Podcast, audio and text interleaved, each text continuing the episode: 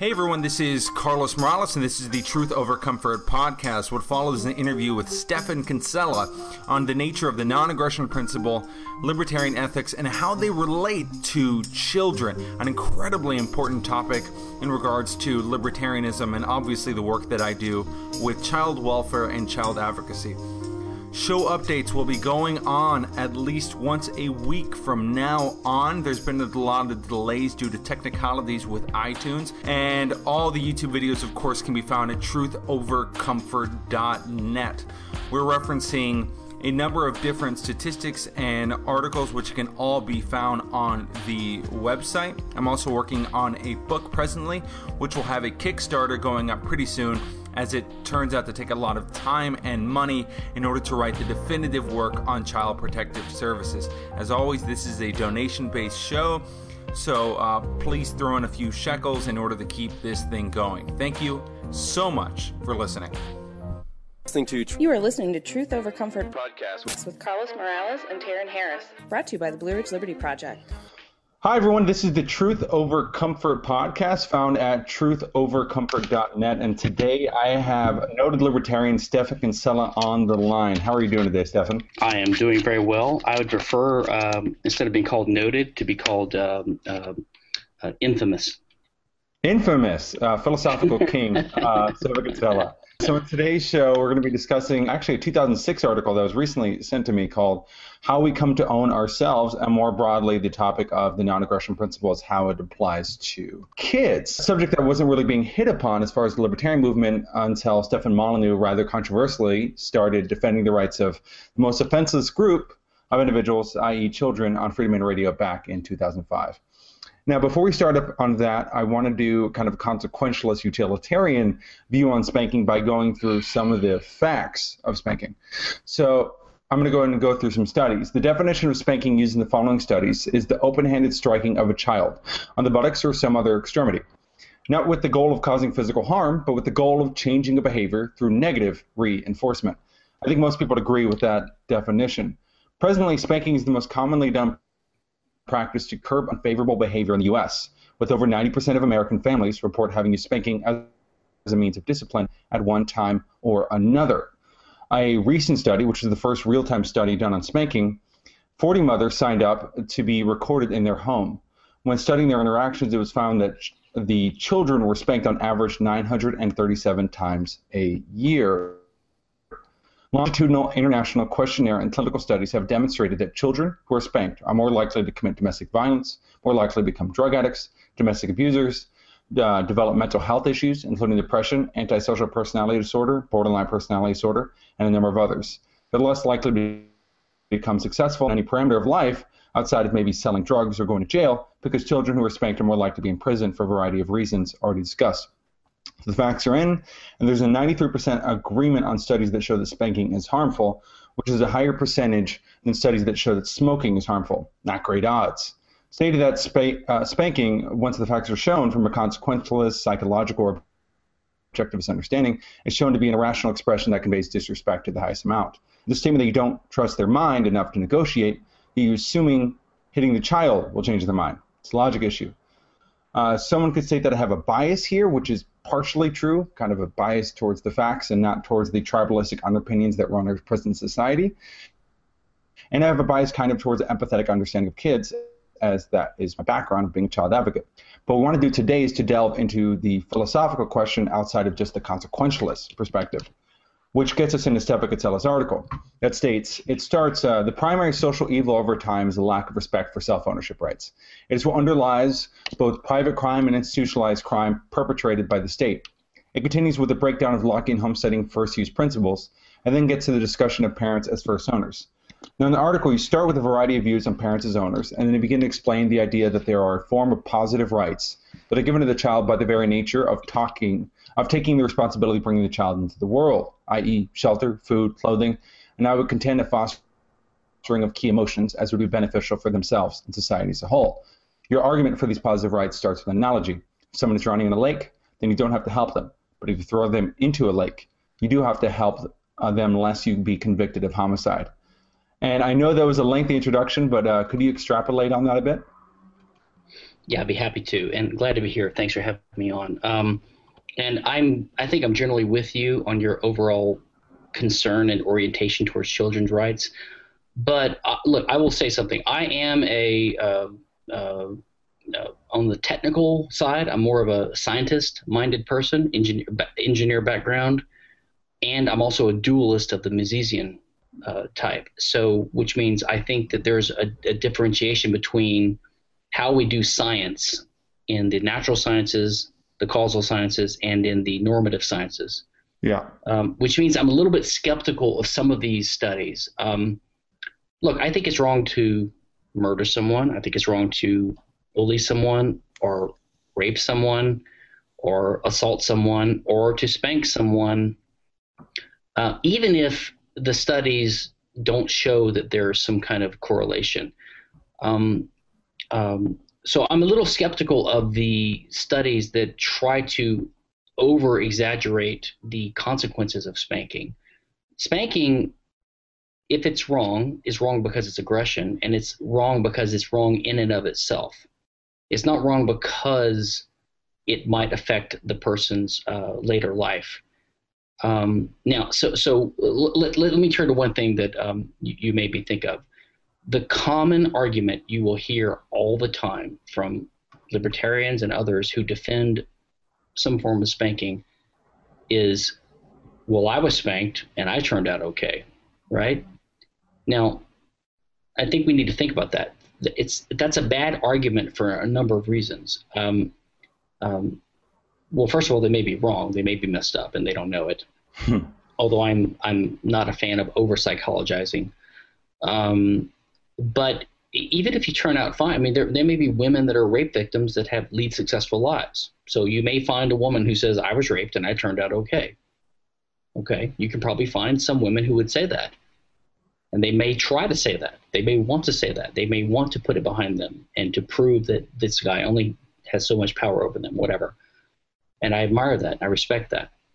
But does that mean that the rape wasn't wrong then? If, if her life turned out okay? So the argument is just fallacious, right? Just because spanking doesn't permanently scar you doesn't mean it's wrong. Um, would you agree that philosophy has to be both consequentialist along with being deontological as far as having any real basis in the real world?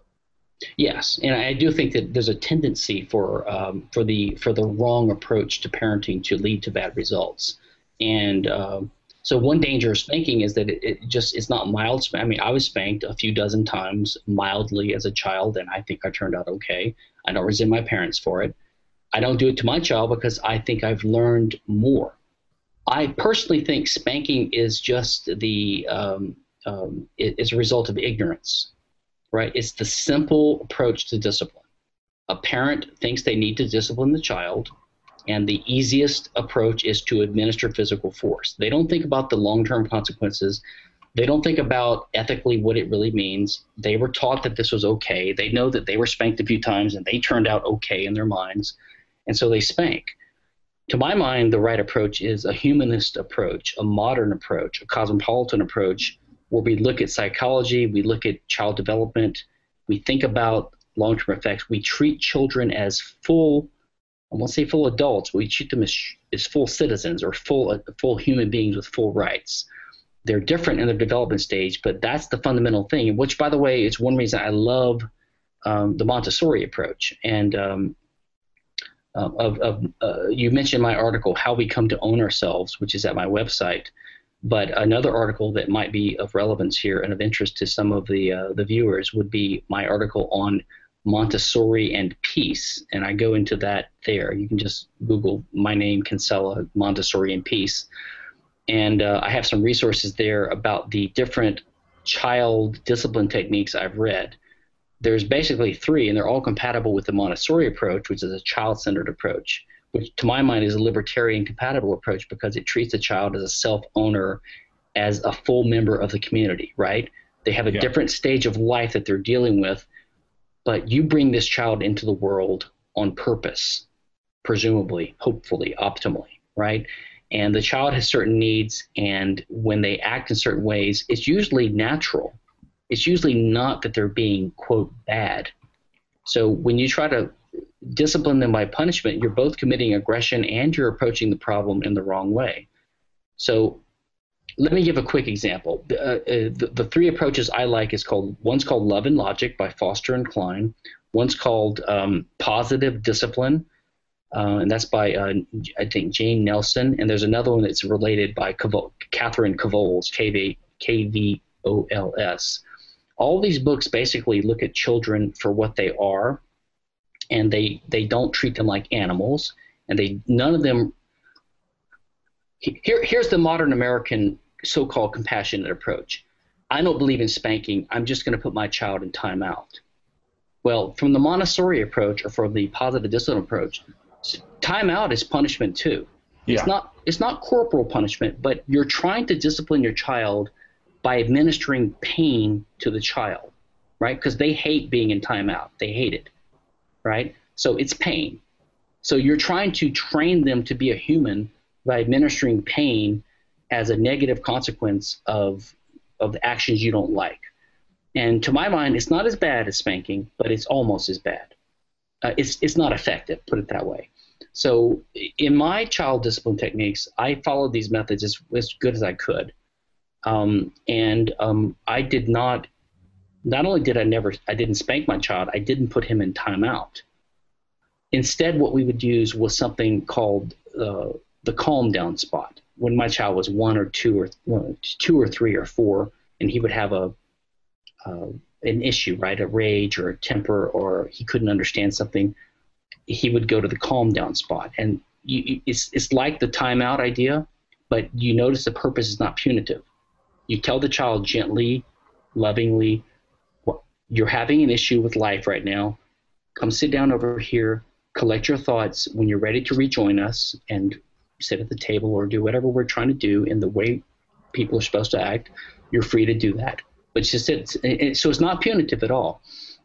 So you're not punishing them for how they are because it's a natural stage of their development. So there's a lot of things like this, and, and people can read into it. And that to me, that's a holistic approach, which is completely complementary to the libertarian approach and also to nonviolent communication, uh, to voluntary peaceful parenting. All these kind of things go together very harmoniously, um, in my view. I've, I've kind of rambled on here, but that's my no, no. that's my take on it, and I've good. loved it. I only have one child, but I've loved it, and um, uh, I've seen the benefits of it, and I've seen I won't say the tragedy, but I've seen other parents just hitting it with a hammer, just like you will listen to me or I will spank you. And I understand where they're coming from, right?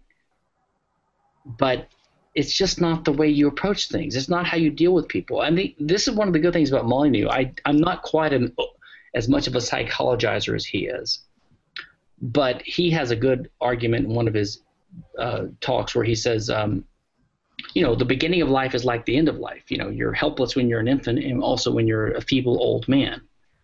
And could you really imagine your 50 year old son when you're in a wheelchair at 90? When you poop your pants, slapping you in the face because you pooped your pants because you're 90 years old and you're at the end of your life. Yeah, I mean, yeah. Is that the right way to respond lovingly to someone that you care about and that you're supposed to help take care of? It just makes no no sense. And if you think about that, it kind of puts some perspective on how we should treat children. Absolutely, and you know when you're when you're bringing up that difference, I think that's that's a really good idea. And it actually brought me into kind of your article as a whole, which was there was a there was a statement in there in regards to trying to figure out when a child is actually developed. Once developed, you're the only one who can control your consciousness, and you're the final arbiter of decisions. According to Hoppe and, and yourself, this self ownership is developmental, and the parent can rightfully claim the child's trustee as long as the child is physically unable to run away and say no. And I think a criticism that I have is that that line seems a bit arbitrary in the sense that a developmentally disabled person may be capable of that, but that doesn't mean that they're capable of much else. Severely mm-hmm. autistic kids, for example. Mm-hmm. I, I, don't think that argument can be made rationally that if a kid can say no, they are suddenly able to be as capable of all the actions of adults. For instance, I know you wouldn't make the argument that just because a kid is both saying no and running away, that therefore he's allowed to, say, have sex with a 40 year old man. Mm-hmm. So here, here's my take on that. First of all, let me let me say something. I don't pretend to be um, a philosophy or a morals expert on this particular issue. The issue of um, rights. you are, it's a damn hard subject. It, it is a hard subject, and and not to get on a tangent, but I've come to think that there are certain issues in libertarianism which I think we should start regarding as intractable um, like abortion, for example. So certain issues that we have to realize that we've tried for 40 years to figure these things out, and even people that are fellow rational atheist anarcho-capitalists still debate certain fundamental things. We have to we have to figure if that has an implication. Like, does that mean something? Does that mean that if if we just can't figure this out, what does it mean? If we do we just say this issue is intractable? And if it's intractable, what does that mean? Now, I think that, like on abortion, let's say the default position has to be we have to leave it alone, has to be decentralized in a certain states, even if you disagree. Things like that. Um, I think also the same with child rearing to a certain point.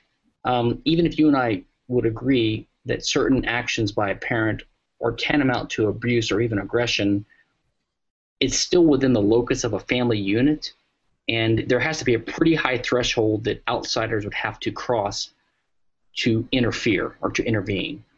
Now, maybe it's lower for family members, and that's the way communities work, right? Um, but as a matter of pure libertarian theory, I'm not sure we can decide everything um, um, from the get-go. Yeah. But on, on the, on the theoretical issue that you're you're talking about, I think we need to distinguish a couple of things. Number one um, is uh, you, you use the word arbitrary. I don't think arbitrary is necessarily correct. I think it's more of a gray area or a continuum yeah. problem because sometimes we know the right answer for here and we know the right answer for here, but there is a continuum between, and there can be debate about where to draw the line between. And that, I think, at least describes part of what we're talking about here. And that is which sentient, uh, which animals, which creatures deserve the respective rights, and when human beings uh, acquire the capacity of rights. Okay, yeah, so, yeah. Go ahead. No, go ahead. No, I mean, so it, it is it is quite kind of blurry when it comes to kids, as, as you're already bringing up, and there are kind of clear cases on either side of those. So small children clearly not able to autonomously act in many domains, and there's an article by Tamar Schapiro that kind of brings this up. We must refrain from acting in ways which hinder children's development as deliberators. We should not, for example, force children to rely on adult authority on matters that they are capable of deciding for themselves. In other words, you should foster the child's ability to choose and understand reality by allowing them to make decisions that they can interpret, like you know which toy or which color yeah. of shirt you want, yeah. but not on things like cancer treatment. There's a, it's kind of the, like the difference between unschooling yeah. and unparenting. Well, so and, and I think that's a that's that that sounds like a reasonable perspective. What what I sense as a a smug parent? Montessori parent, a, a, I was going to say a smug Montessori parent because Montessorians are like it's like a little cult, right? We, we so I, I I apologize for keep going back to this, but I gravitated towards it for a reason. Um, a lot of the things you're saying and that homeschoolers and unschoolers say um, are sort of like they're reinventing the wheel of what Montessori figured out in 1906, literally. Yeah. I mean, we've been developing this for 100 plus years now. And I think that that is one of the best approaches towards the child. Now, it's helpful if it's informed by the libertarian mentality, which I've tried to do. Um, um, so I think that's all that's all well and good. Now let, us go back to the the and Rothbardian, libertarian issue about the child saying no. Um, I don't think, like Hoppe, for example, himself is laying out a full theory of rights about children and animals. Um, he sketches out his approach to it. He's drawing upon some of Rothbard's insights, and he's stating something about something that's fairly uncontroversial, I think. Yeah. And that is that when the child does say no, and he says it in a meaningful way, he's basically acquired self ownership in the sense that you have to respect his rights as a sentient being with rights. Now, this is another gray area. I mean, if you have a seven year old or a five year old who says no and he wants to run away, and I hate to pull, pull the I'm a parent card, Trump card, you know, but I mean, when you have when you actually have a child, you start seeing some practical things. It's just not realistic to say that because of libertarian ethics, you should let the seven year old run away into the wilderness. It's just not going to happen. No. Most parents will not let that happen. You will block the kid from running away. Now, ideally, you would never reach, reach that situation in the first place because you've been a good parent and the child understands the relationship and it's a gradually, organically growing thing, right? That's the best way to do it. But on occasion, you might need to use force to keep someone from hurting themselves in a way they don't understand Yeah. or whatever. This is really not that controversial. Well, there, there Um, was. Uh, go, go ahead.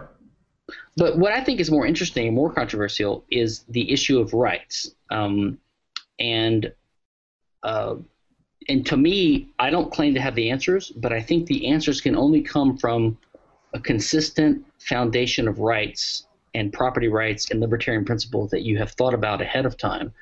And you have to get those straight in your head first. Okay?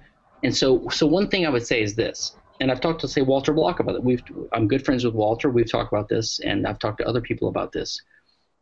What is the so the first thing is to recognize that rights have to arise in human bodies and in external resources for different reasons and in different ways. And if you don't recognize that, then you're going to go into you're going to spin into confusion on this issue. So, for example, if you understand the Lockean idea that we come to own resources by homesteading them because it's an unowned thing that someone uses, they have a better claim to it because they mix their labor with it, etc.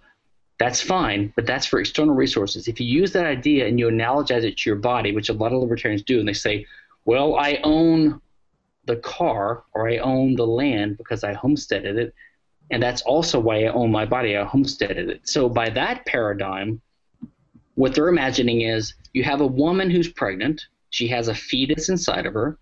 The fetus has no rights because it's not rational yet enough or independent yet enough to have rights, whatever their argument is. And so it's basically protoplasm or matter that's physically owned by the mother. It's basically a property right of the mother or maybe of the mother and the father, depending upon your, your, your perspective. But it's owned by someone else. And then at some day it wakes up and it homesteads its body. Okay?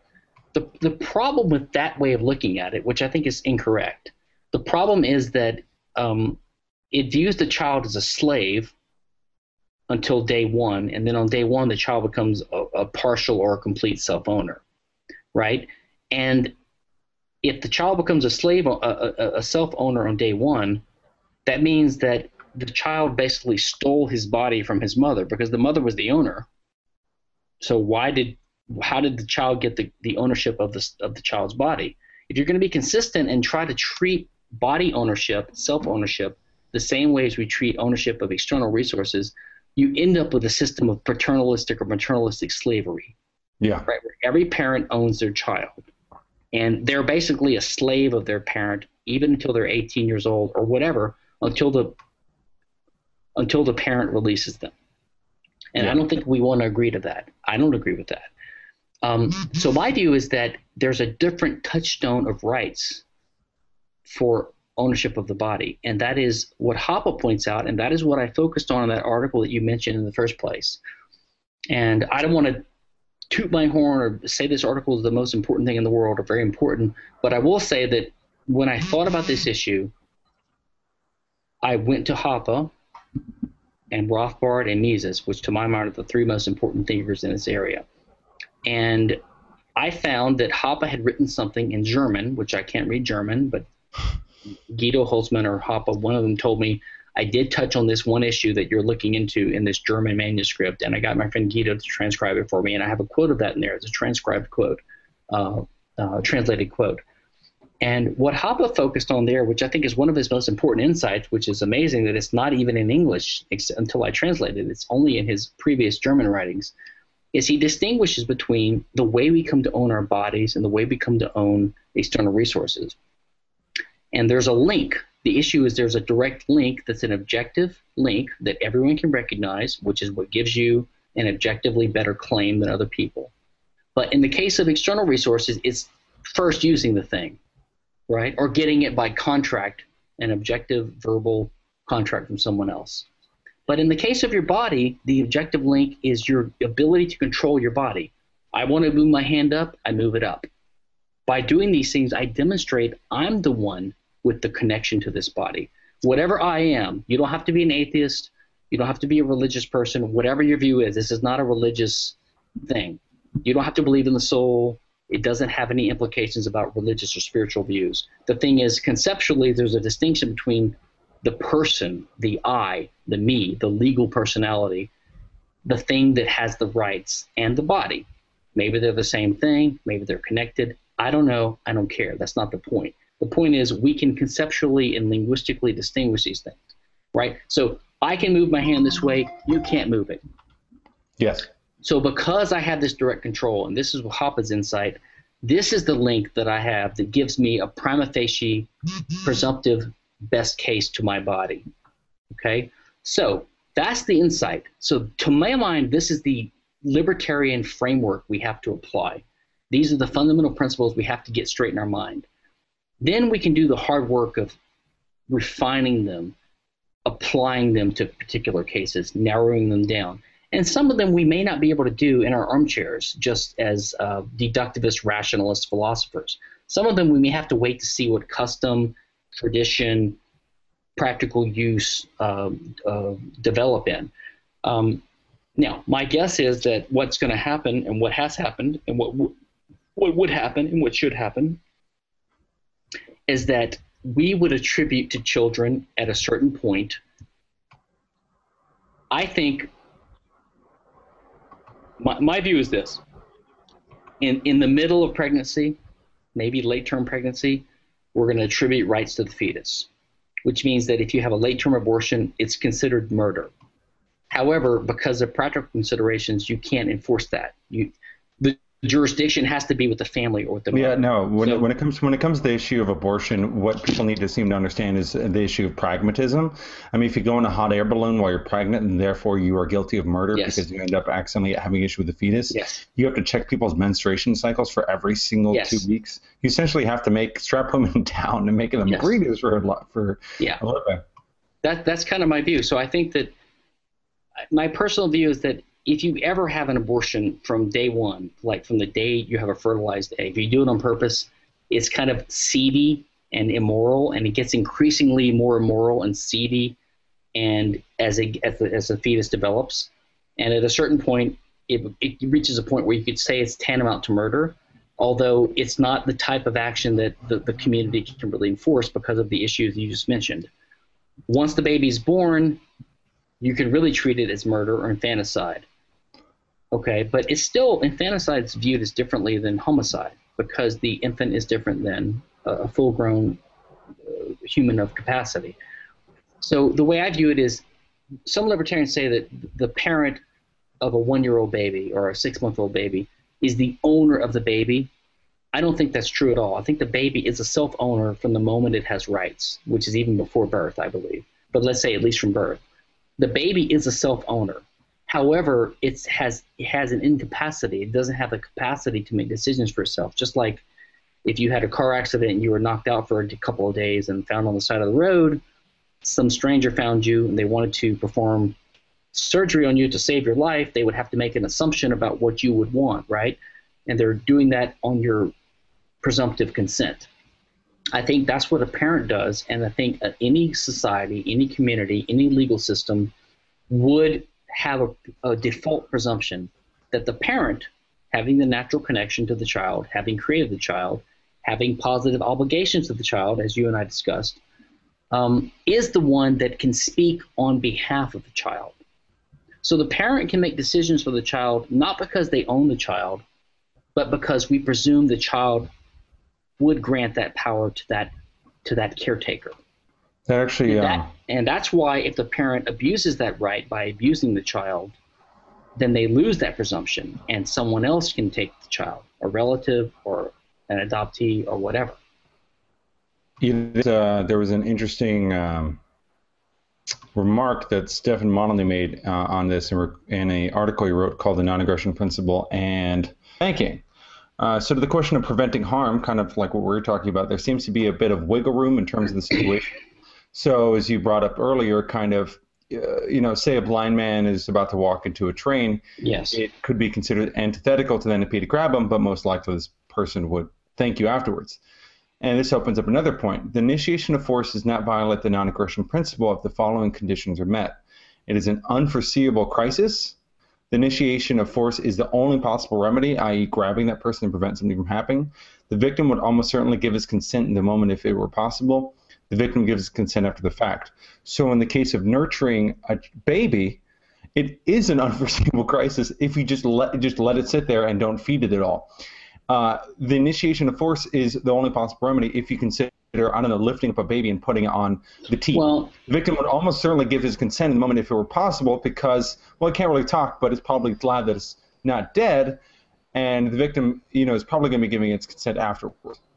I, I don't disagree with all that, except I disagree that you need to go there. In other words, that is the framework you would use when we agree that there's something that's apparently aggression. Well, I we guess to... I guess we, we could though go from it from when it comes to spanking, right? So as far as unforeseeable, uh, uh, the well, hold on, hold on. Un- yeah, go ahead. Before we get to spanking, let me just say, okay. I think if you physically manipulate a, a nine-month-old infant's body to change his diapers, to put him in the crib, to do whatever you're doing, that is actually not aggression. So you don't need to come up with these okay. yeah. excuses. I think the better way to look at it is that you are doing something that is naturally in this person's interest that is unable to make decisions explicitly for themselves, and you're doing it with their implicit consent. So I would say it's actually consented to implicitly, and therefore it's not aggression at all. It, it's a similar analysis, but it's it's a subtle distinction. Yeah, that's fair. Come, now, when we come to spanking, I will say that I, I had a long telephone conversation with Stefan Molyneux after weren't you at Liberty of the Pines? We I think we yeah yeah yeah that's when I we first were all there you. together. You, Stefan, and I were at Liberty and Pines in Yeah. Nacogdoches at uh, Stephen F. Austin University. Yeah. And afterwards, I called him and I told I, I tried to have a discussion with him about why I sympathized with his views on spanking, but I disagreed that it was aggression. And my argument at the time was, and he changed my mind by the way, which is why I'm getting to this.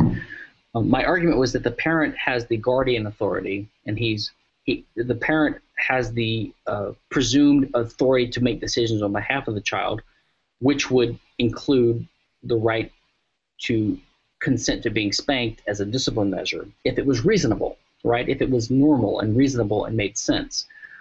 And so it's sort of an academic, theoretical, abstract argument. And he pretty much persuaded me that that might make sense abstractly, but basically it doesn't apply because spanking doesn't work, which I agree with as for the reasons I gave you earlier. Uh, you don't need to spank a child, and therefore spanking is tantamount to child abuse.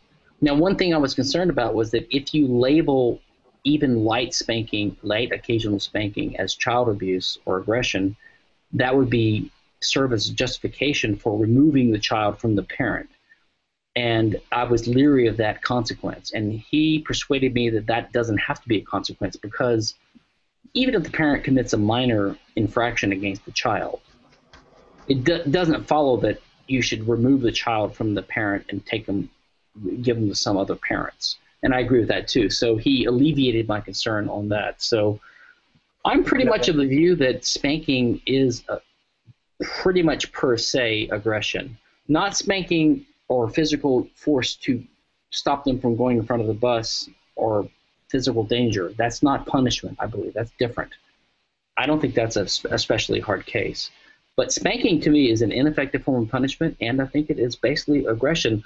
Although I would say that the claims of psychological damage from mild spanking, I think, are exaggerated, and so it's only a minor aggression. But I still, I still oppose it. So that's that's my take on the on the issue.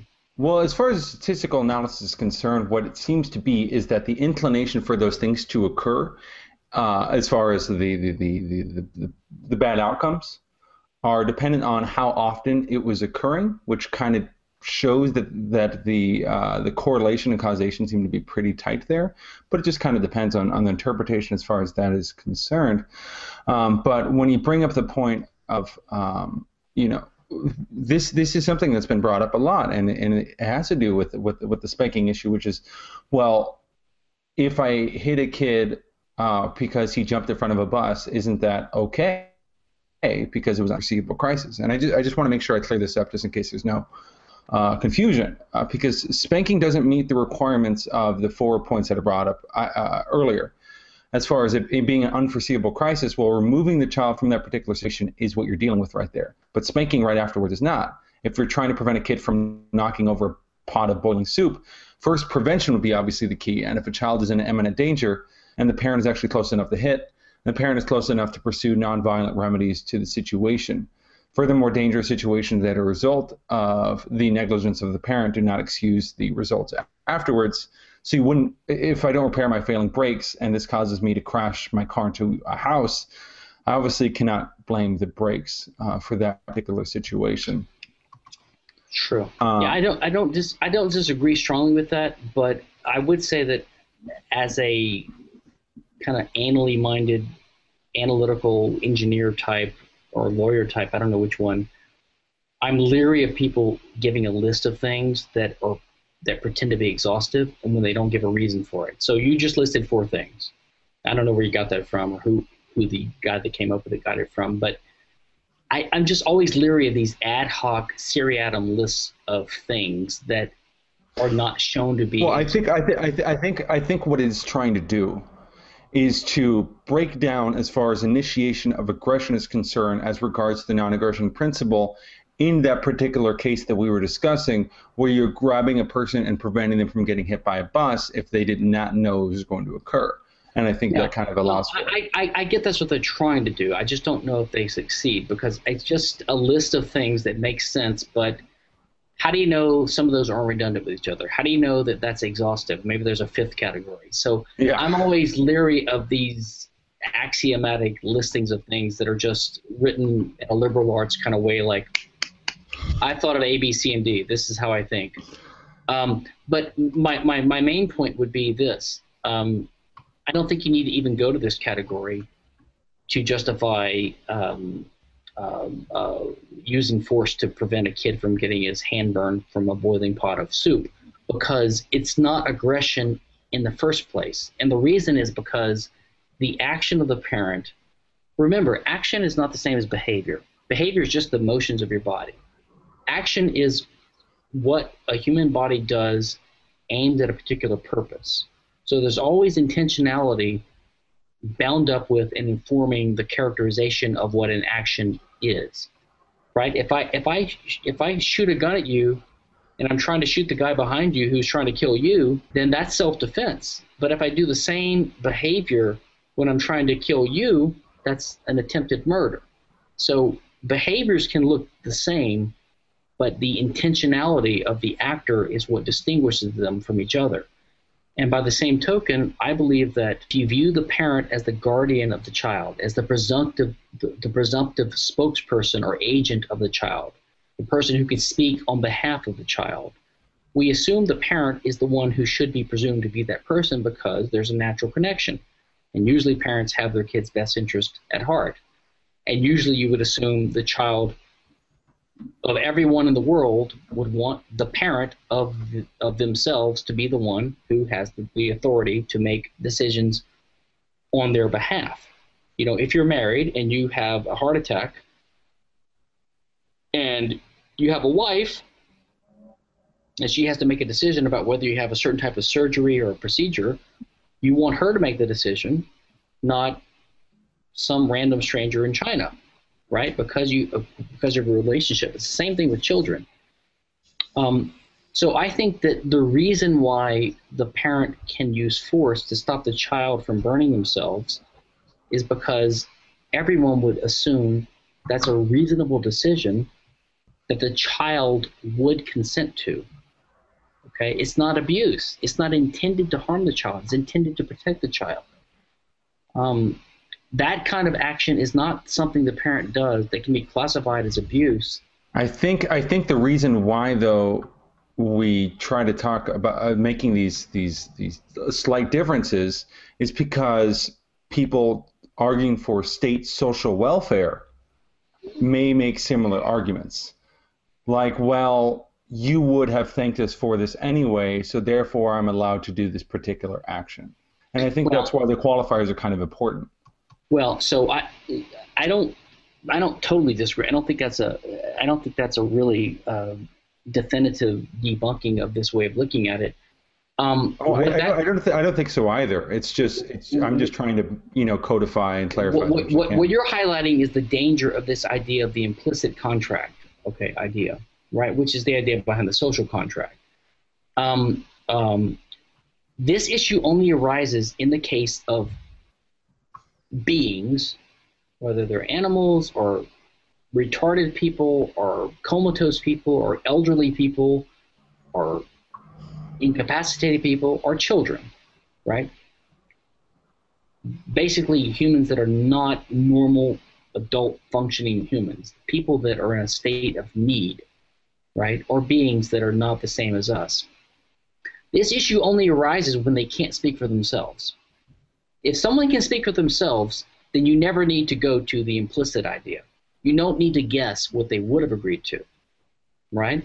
It's just like in a contract. If you and I have a contract and it's only two sentences long, Carlos agrees to pay Stephan $1,000. Stephan agrees to give Carlos good stuff in exchange.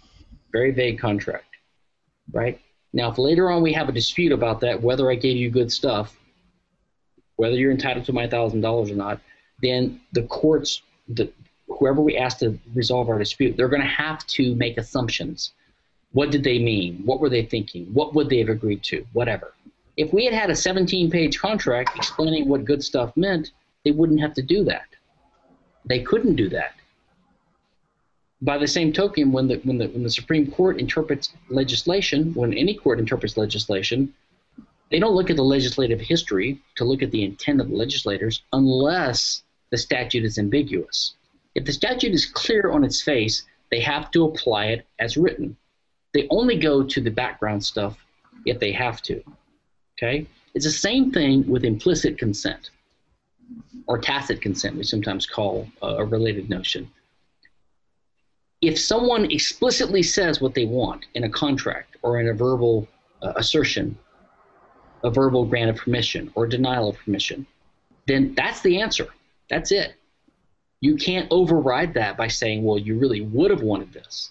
Yeah which is what the socialists and the statists do with the with the social contract idea. What they're saying is you and I have to be part of this social contract. We have to pay taxes to the government. We're part of the American Union, whatever, because because we would have agreed to it, whatever that means. But we're saying we don't agree to it. We don't agree to it. You don't need to know what we would have agreed to. The idea of implicit consent is irrelevant there. Okay? So the danger the danger of implicit theory is not present in the case we're talking about because you just don't even resort to that. In the case of a child, you do. The child cannot speak for themselves. Someone has to speak for the child if you care for the child at all, if the legal system is going to recognize the child at all. And the only rational answer can be that, at least as a first approximation, as a prima facie answer, we assume that parents are the ones that are presumed to be the ones the child would want to speak for them and the ones that have the child's best interest at heart. That's the natural connection of humanity. Um, and so that's why the idea of implicit agreement, implicit contract, in the case of the child is natural and unavoidable and does not imply anything um, that would trouble us as libertarians about the state or the social contract idea, um, in, in, in my opinion.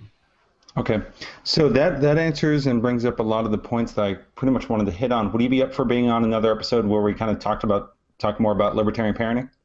Love to, love to do it. I enjoyed it, and sorry we had to cut it short, but hey, 45 minutes is a it's it's a pretty pretty a, good a, chunk. It's a lot, time. Yeah. yeah. a lot of people for, uh, to digest. So, Stephan, uh, where can people find most of your work?